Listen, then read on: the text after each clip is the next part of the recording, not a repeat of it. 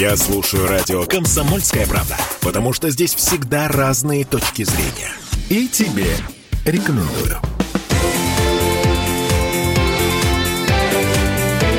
Картина недели. А это мы вернулись в петербургскую студию радио «Комсомольская правда». Я Дмитрий Делинский. Я Ольга Маркина. Ректор гуманитарного университета профсоюзов Александр Записоцкий. В предыдущей четверти часа мы задались вопросом, а, собственно, куда мы идем. Вопрос не праздный в связи с тем, что в очередной раз в нашей власти, в недрах нашей законодательной власти зреет предложение отменить к чертовой матери все реформы в системе образования, которые произошли с нашей страной за последние 15 лет. Ну, а... вы были инициированы в период э, бытности министром господина Ливанова. Ну, ну, эти реформы я бы назвал бы действительно настоящим разрушением, настоящей бедой для нашего высшего образования. Давайте напомним, когда это было. То есть это было э, лет 15 да, назад? Дима, посмотрите в компьютере. Просто, Ливанов э, был министром в какие годы? По-моему, с 12 -го года. Э, это просто я к чему говорю, что довольно-таки длинная да, эта история. Вы знаете, а... на самом деле... Мы долго как... шли к ЕГЭ. Мы пришли к ЕГЭ, мы смирились с ЕГЭ, мы сломали массу копий по поводу единого госэкзамена экзамена по поводу такой системы, мало того, что проверки знаний, но еще и фильтра, стоящего между школой и вузами. И этот фильтр признан вполне ничего себе работоспособным. Вы знаете, что это чиновниками он признан. А я скажу вам, что нет ничего более ужасного, чем ЕГЭ. Потому что ЕГЭ заставляет молодежь изучать дисциплины в школе выборочно. В последних классах дети исключают, э, изучают, простите, в основном те предметы, по которым они будут сдавать ЕГЭ. И дети в основном даже не изучают эти предметы, они тренируются фактически методом case study, который не поощряет угу. креативность, не поощряет угу. творческое угу. мышление. То есть последние классы школы, время, когда люди должны развивать творческие качества, уходят практически впустую. Я вам скажу о последствиях. Вот мы в этом году были вынуждены отчислить, мы каждый год отчисляем из университета примерно от 7 до 12 процентов студентов студентов первого-второго курса, которые оказываются не способны нашим требованиям удовлетворять. Я вам скажу так, что у нас э, конкурс был в прошлом году летом 69 человек на место, самый высокий в Петербурге. И мы получили, казалось бы, самую элитную аудиторию. По некоторым предметам у нас средний балл в группе вот, на госбюджет был близок к 100, был близок к 100 бальникам.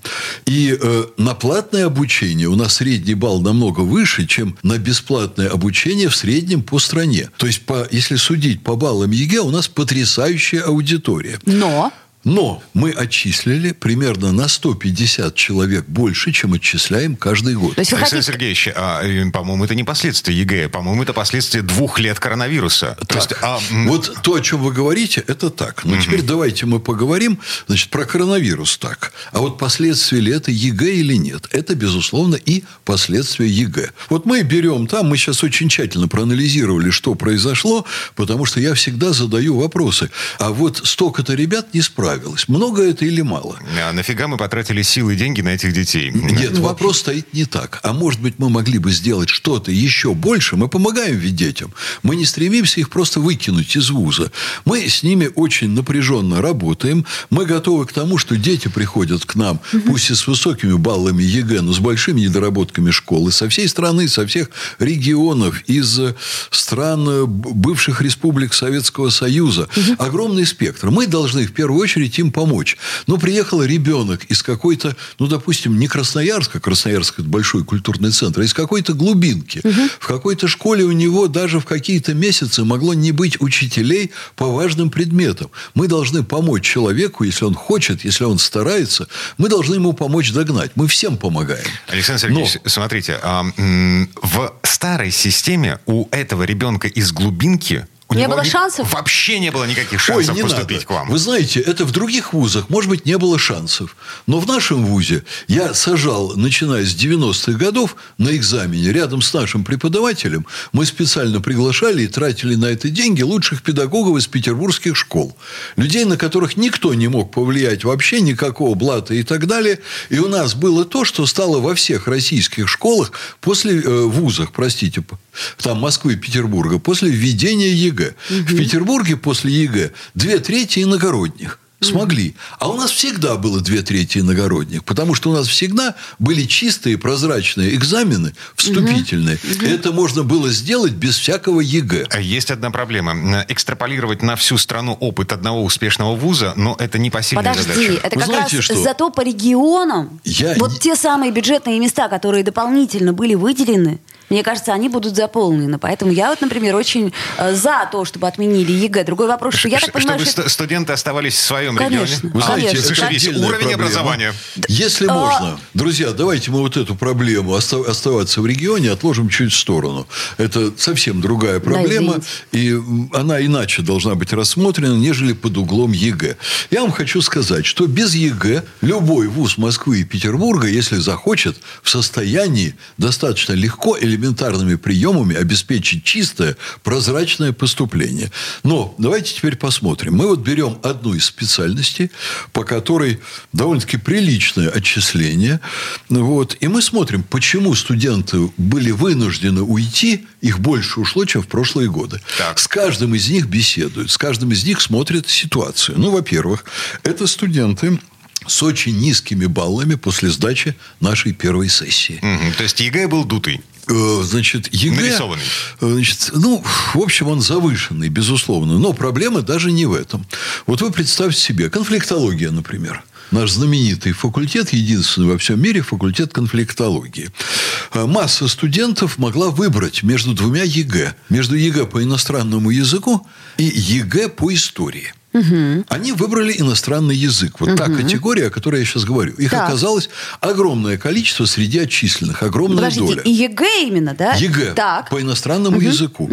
Они прекрасно знают язык в сравнении ну, со средними студентами. Так. Но они говорят, а мы не можем учиться по истории.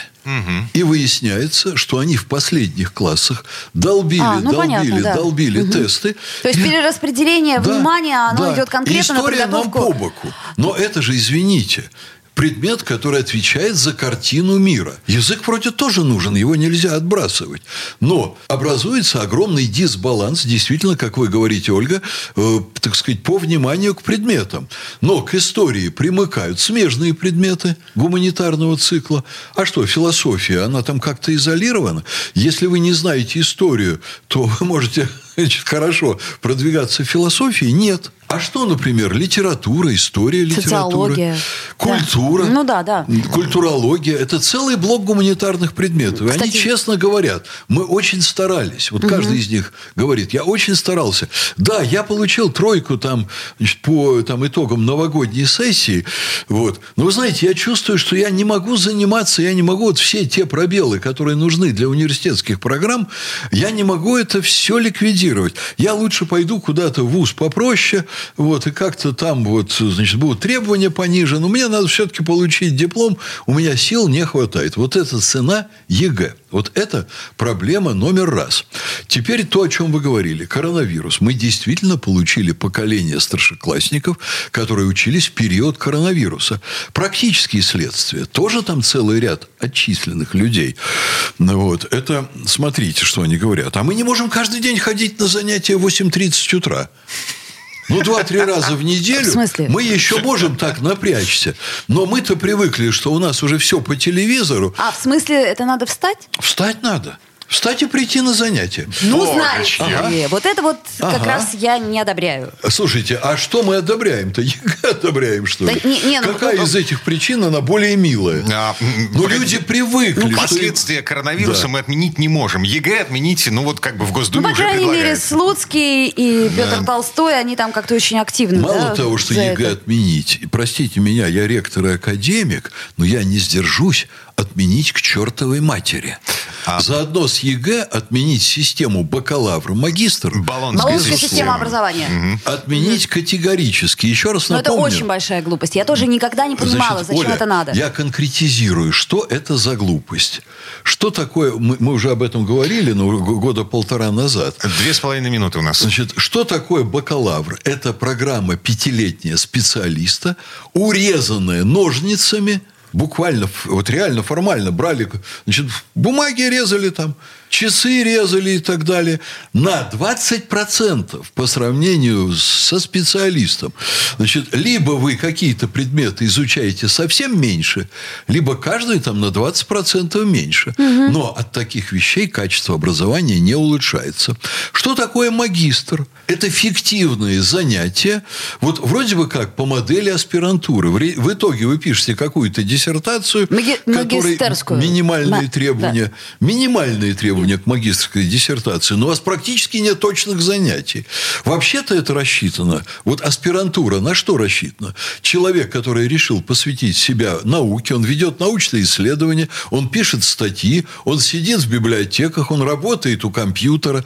Кто из магистров это делает? Да, не все устраиваются на работу, и вузы им выделяют микроскопическое количество часов где-нибудь в конце рабочего дня, чтобы они забежали и немножечко там формально позанимались.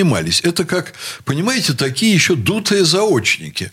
Ну, вот. очень, очень сложная Значит, история, магистр, да. Потом еще и аспирантура. Это вообще это никакого бы... отношения реально к образованию не имеет. То есть, получилось так. Четыре года плюс два – это шесть, которые в итоге намного хуже, чем пять специалист.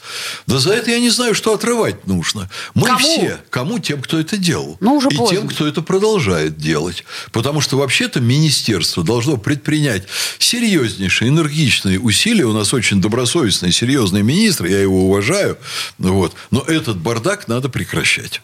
Александр Записоцкий, э, ректор э, Гуманитарного университета профсоюзов, э, мало того, еще и академик Российской академии образования.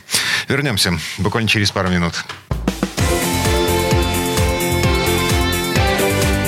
Картина недели.